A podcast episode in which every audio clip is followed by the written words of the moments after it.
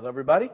Uh, we're glad you're with us again. As we continue on now in the study that we're doing through the New Testament, we're uh, actually working through the book of John right now. And um, we've done Matthew and Mark already over the last year. Uh, we're gonna we skipped Luke. We're gonna come back to it. We're gonna work through the book of John together, and then we're gonna go and do Luke and Acts together throughout the year. So that's where we're at. And uh, the Gospel of John is is different um, eh, than Matthew, Mark, and Luke in that it presents information a little differently. Um, it's it's in this gospel that we begin to hear more of the I am statements of Jesus, not not like that in the other gospels. He we sort of uh, catch on to a lot of them. We we saw last week in John six where Jesus said, "I am the bread of life," and and uh, that was our conversation. We we talked about how the uh, the, the Passover feast was upon them, uh, the Jewish people, and, and uh, that John had wrote particularly about that because the people would be thinking about uh, Passover, about, about lambs and, and blood and, and all that it means. And, and Jesus began teaching, talking about the fact that he was indeed uh, and would be the Passover lamb. But we left John 6 where, where a lot of people left because of Jesus' teaching. Uh, it was a little over the top for some of them and because uh, he said you, you need to eat my flesh, and and uh, they just it just put him right over the edge, and they said this is a hard teaching. And if you remember at the end of John six, Jesus is talking to his disciples. He said, "How about you guys? Are you going to go too?" And the response was, "Lord, where would we go? You have the words of life, and we're here with you." And so um, that's kind of where we left last week. And um, we're going to look at John 7 today. And John 7 starts with, with a very interesting couple of words. And I always want to bring these up. I'm sure you know what this means, but it says after this. Uh, that's how it starts. Now, if, if you ever find a spot like that, um, um, after this, then make sure if you ever come across it, like say you were just picking up the Bible and reading, and you read after this, you need to back up a little bit and find out what the after this was, because it will impact uh, at some level what's being written. So, so in this case, you need to know that he has just had this, this significant time that Jesus has been ministering all over Israel, that people have been impacted in tremendous ways. We already know that he's in this discussion um, with the Pharisees uh, who, who have been completely undone, and they want to kill Jesus. That's, that's where this whole thing is at. And, and now these people that have been following him and his crowds had increased because he fed them. Uh, there was a feeding of the 5,000 in the last chapter. And they were following him around for food. And he said, No, you're missing the point. I, I've got something better than physical food, spiritual food. It's, it's all about a relationship with God through me. And they couldn't hear it. And so they left. And so this, this, this, understand that these are the things that are happening. Now, he has made a name for himself, though. And uh, he, he's, uh, you'll see what happens over this next time. Because another feast is underway now. It's, it's the Feast of Tabernacles. And so people have moved back in to uh, Judea, to Jerusalem, and that's sort of the, the setup for this chapter. Okay, so we're going to look at uh, and read through John 7 1 through 53. It should be there in your notes, or if you have your Bibles with you, you can open them, follow along. I'm reading out of the NIV. And here we go. After this, Jesus went around in Galilee, purposely staying away from Judea because the Jews there were waiting to take his life. Now, let me say this too. John, when John says the Jews, he's talking about the religious leaders, the Pharisees. That's his terminology. Um, he's not just talking about all the people of Israel waiting there to take his life. That's not what he means. When, when he uses the term in this gospel, he's talking about the religious leaders. Okay? So just make sure that we get that. but when the Jewish Feast of Tabernacles was near, Jesus' brothers said to him, you ought to leave here and go to Judea so that your disciples may see the miracles you do. No one who wants to become a public figure acts in secret. Since you're doing these things, show yourself to the world. For even his own brothers did not believe in him. That's uh, pretty intense. Make sure you pick that up. The, the brothers here were mocking him, they were ridiculing him. His own brothers in this whole thing. We'll talk about that in a minute. Therefore, Jesus told them, The right time for me has not yet come for you, any time is right. The world cannot hate you, but it hates me because I testify that what it does is evil. You go to the feast. I am not yet going up to this feast because for me the right time has not yet come. Having said this, he stayed in Galilee. However, After his brothers had left for the feast, he went also, not publicly, but in secret. Now, at the feast, the Jews, the religious leaders, were watching for him and asking, Where is that man? Among the crowds, there was a widespread whispering about him. Some said, He's a good man. Others replied, No, he deceives the people. But no one would say anything publicly about him for fear of the Jews, the religious leaders. Not until halfway through the feast did Jesus go up to the temple courts and begin to teach. The Jews were amazed and asked, How did this man get such learning without having studied? remember, the religious leaders, just the setup, I don't usually stop in the reading, but the, the, the system at the time revolved around rabbis. And these rabbis had disciples. And the rabbis passed on everything they knew to their disciples. And it was a big deal to be the disciple of a rabbi. They, they, they got to pick and choose. And um, they, and so these disciples all sort of followed different rabbis, and all the different rabbis had slightly different variations on the teaching. And here comes Jesus teaching, and all, all the religious leaders know he's not one of them. He didn't come through the ranks. He's not part of the group, the crowd. And here he is, and he's, he's teaching in a way that it, it, it amazes the people. All right? So um, they were amazed because, it, remember, the Pharisees, the struggle isn't that, because they've already gone to him thinking and saying, because Nicodemus went, well, we know the stuff you're doing is from God. It's not the issue that they don't get that. They just don't like Jesus. They just don't like his approach. They don't like how he's undoing things. They don't like the way he's bringing God into the picture. And so um, as nice religious people will, they decide they're going to kill him.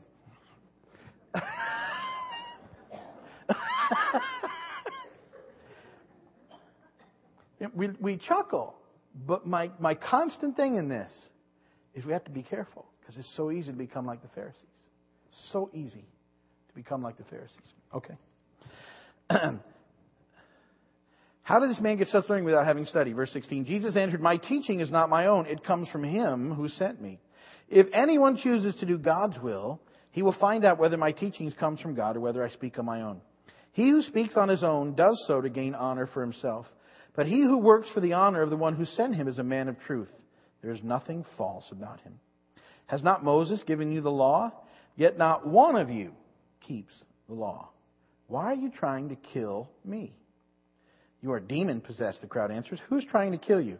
And Jesus said to them, I did one miracle, and you are all astonished.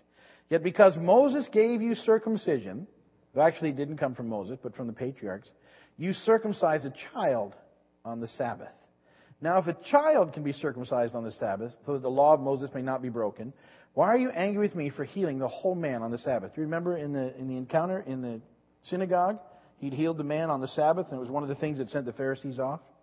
And yet, circumcision had to take place on the eighth day by law, Mosaic law. And if it happened to be that a, a, a child was born and he fell, his day to be circumcised fell on the Sabbath, they did it. And so Jesus was saying, well, you, you, you do that to keep law. How is it, how is it not okay to heal someone? See, the, the, the problem with their law keeping is they only did it as it benefited them. And even Jesus said, You really don't keep the law. And they didn't. They were stretching it everywhere. To the point of catch them in the hypocrisy of deciding that they want to kill Jesus. I mean, the law is pretty clear about that, isn't it? Thou shalt not kill. Right in the book? Let's skip that one.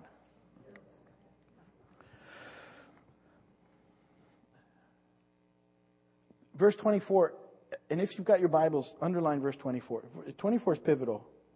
Or write it down in the notes and go back to it later. Stop judging by mere appearances and make a right judgment. I think it's part of the theme of this, this chapter and the next couple. Stop judging by mere appearances and make a right judgment. At that point, some of the people of Jerusalem began to ask, Isn't this the man they are trying to kill? Here he is speaking publicly, and they are not saying a word to him. So people knew they wanted to kill him. Some of the folks did, and yet Jesus shows up, and guess what? They they don't do much because he gets up and teaches very publicly in the process. uh, have the authorities really concluded that he is the Christ? But we know where this man is from. When the Christ comes, no one will know where he is from. Then Jesus, still teaching in the temple courts, cried out, Yes, you know me and you know where I am from. I am not here on my own, but he who sent me is true. You do not know him, but I know him because I am from him, and he sent me. At this, they tried to seize him, but no one laid a hand on him because his time had not yet come. Still, many in the crowd put their faith in him. They said, When the Christ comes, will he do more miraculous signs than this man? The Pharisees heard the crowd whispering such things about him. Then the chief priests and the Pharisees sent temple guards to arrest him. Jesus said, I am with you for only a short time, and then I go to the one who sent me. You will look for me, but you will not find me. And where I am, you cannot come. The Jews said to one another, Where does this man intend to go that we cannot find him? Will he go where our people live scattered among the Greeks and teach the Greeks? What did he mean when he said, You will look for me, but you will not find me?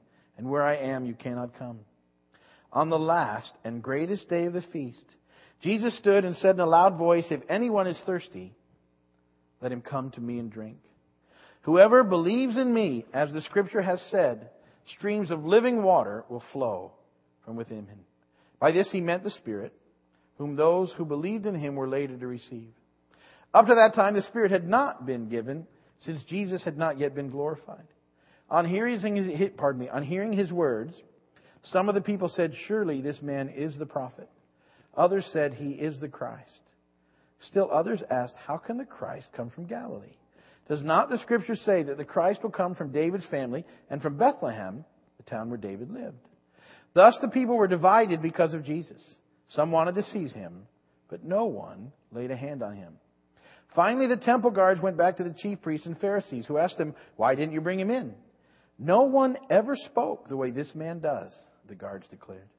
You mean he has deceived you also? The Pharisees retorted. Has any of the rulers of the Pharisees believed in him? No. But this mob that knows nothing of the law, there is a curse on them. Nicodemus, who had gone to Jesus earlier and who was one of their own number, asked, Does our law condemn anyone without first hearing him to find out what he's doing? They replied, Are you from Galilee too? Look into it, and you will find that a prophet does not come out of Galilee. Then each went to his own home. And blessed be the word of the Lord.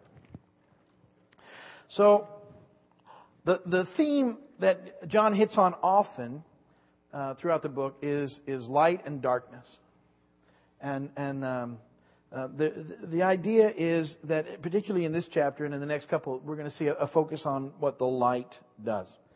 And, and like I said, I believe it's summarized in that one verse, in verse 24, that says, Stop judging by mere appearances and make a right judgment. And, and I say that because of this that, that people that live in darkness make judgments based on appearances. And, and they are unable to see what's really important and what's true. And, and, and so when we come to Christ, who's the light of the world, we begin to see beyond the surface into the deeper things of life.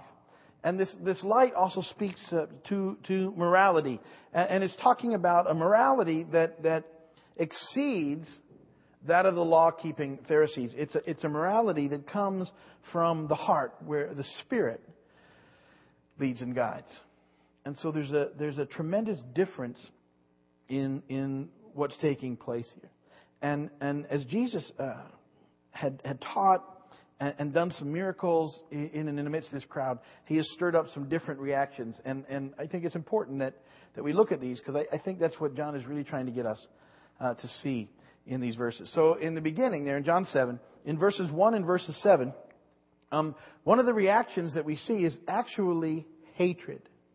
The, the Pharisees have been stirred up into a murderous rage.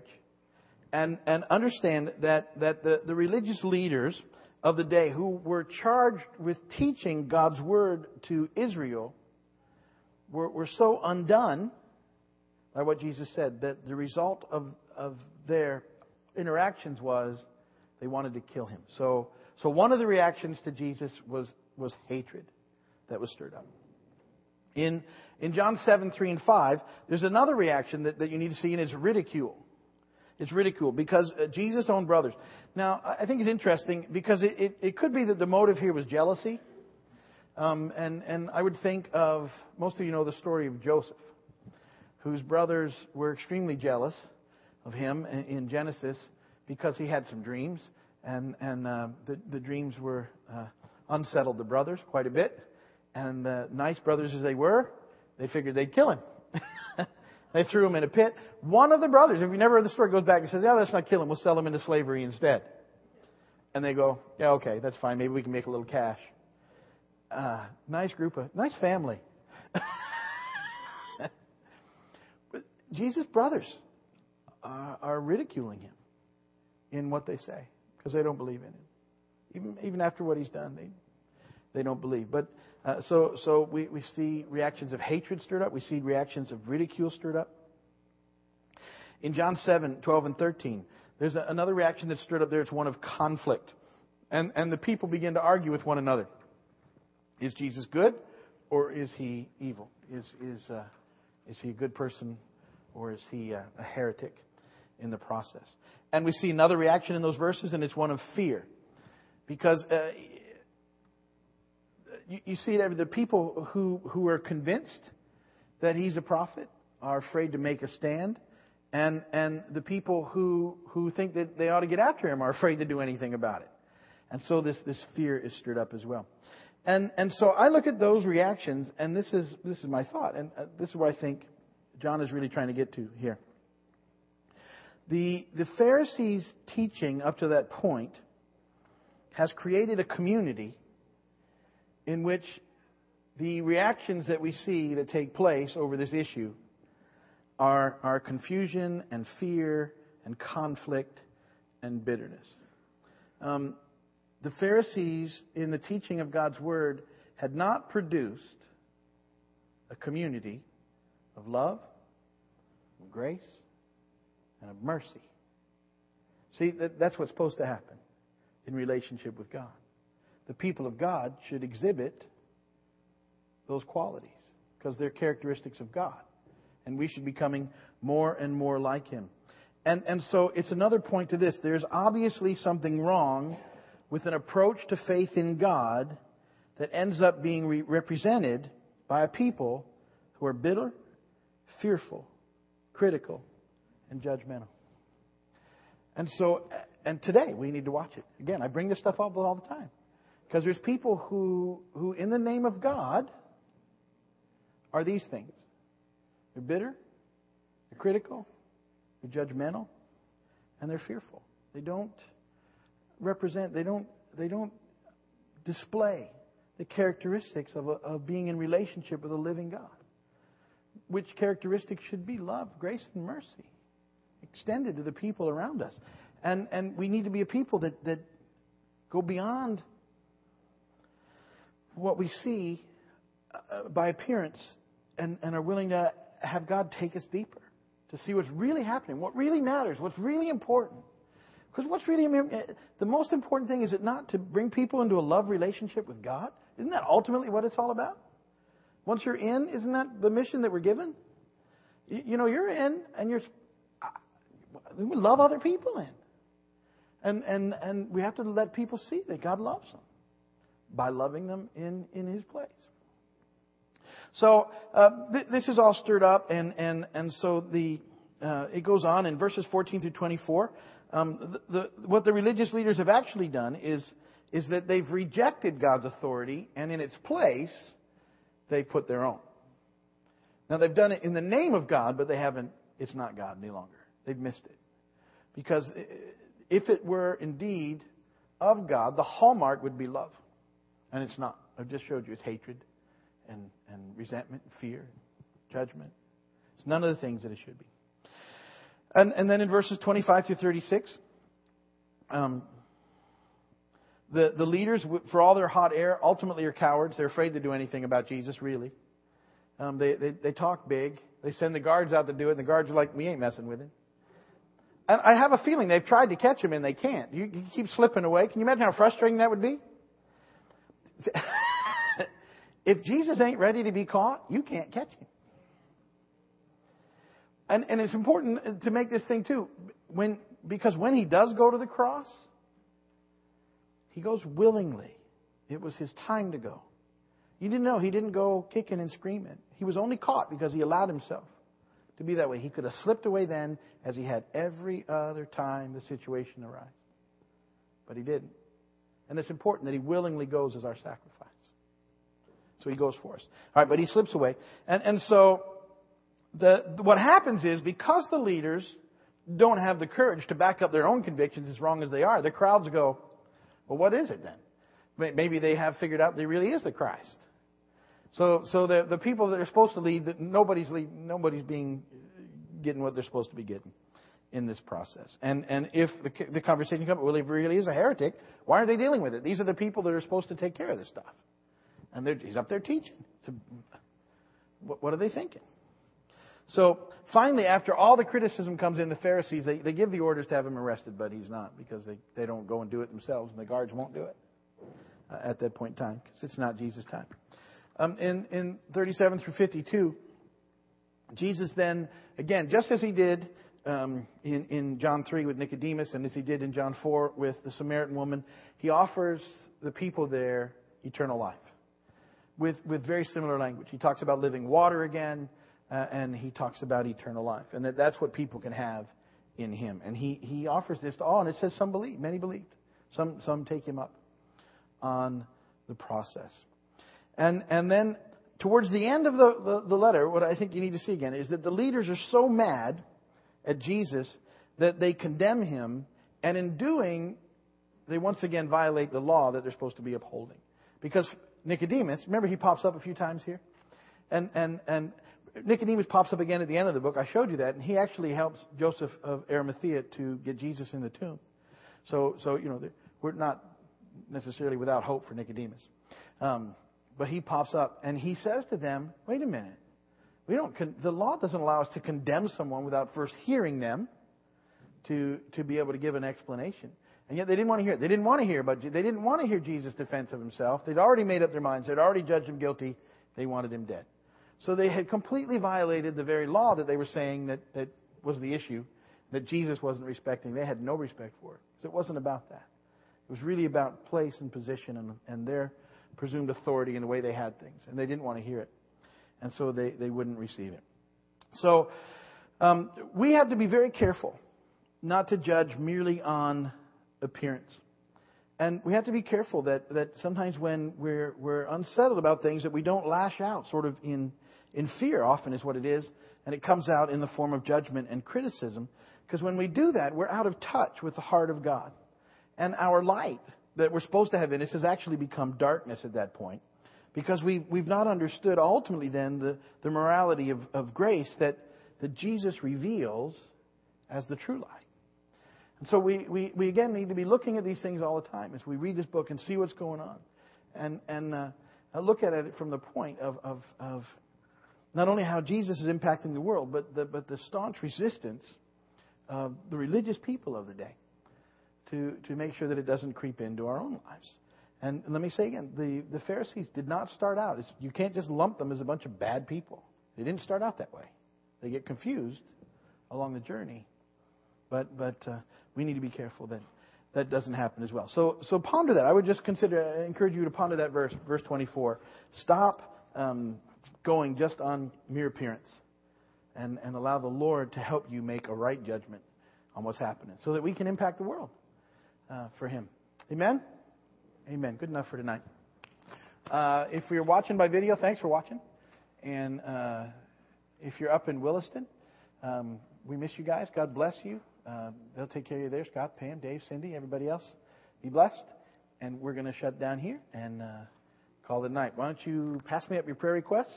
And uh, I would be happy to pray for those before we close.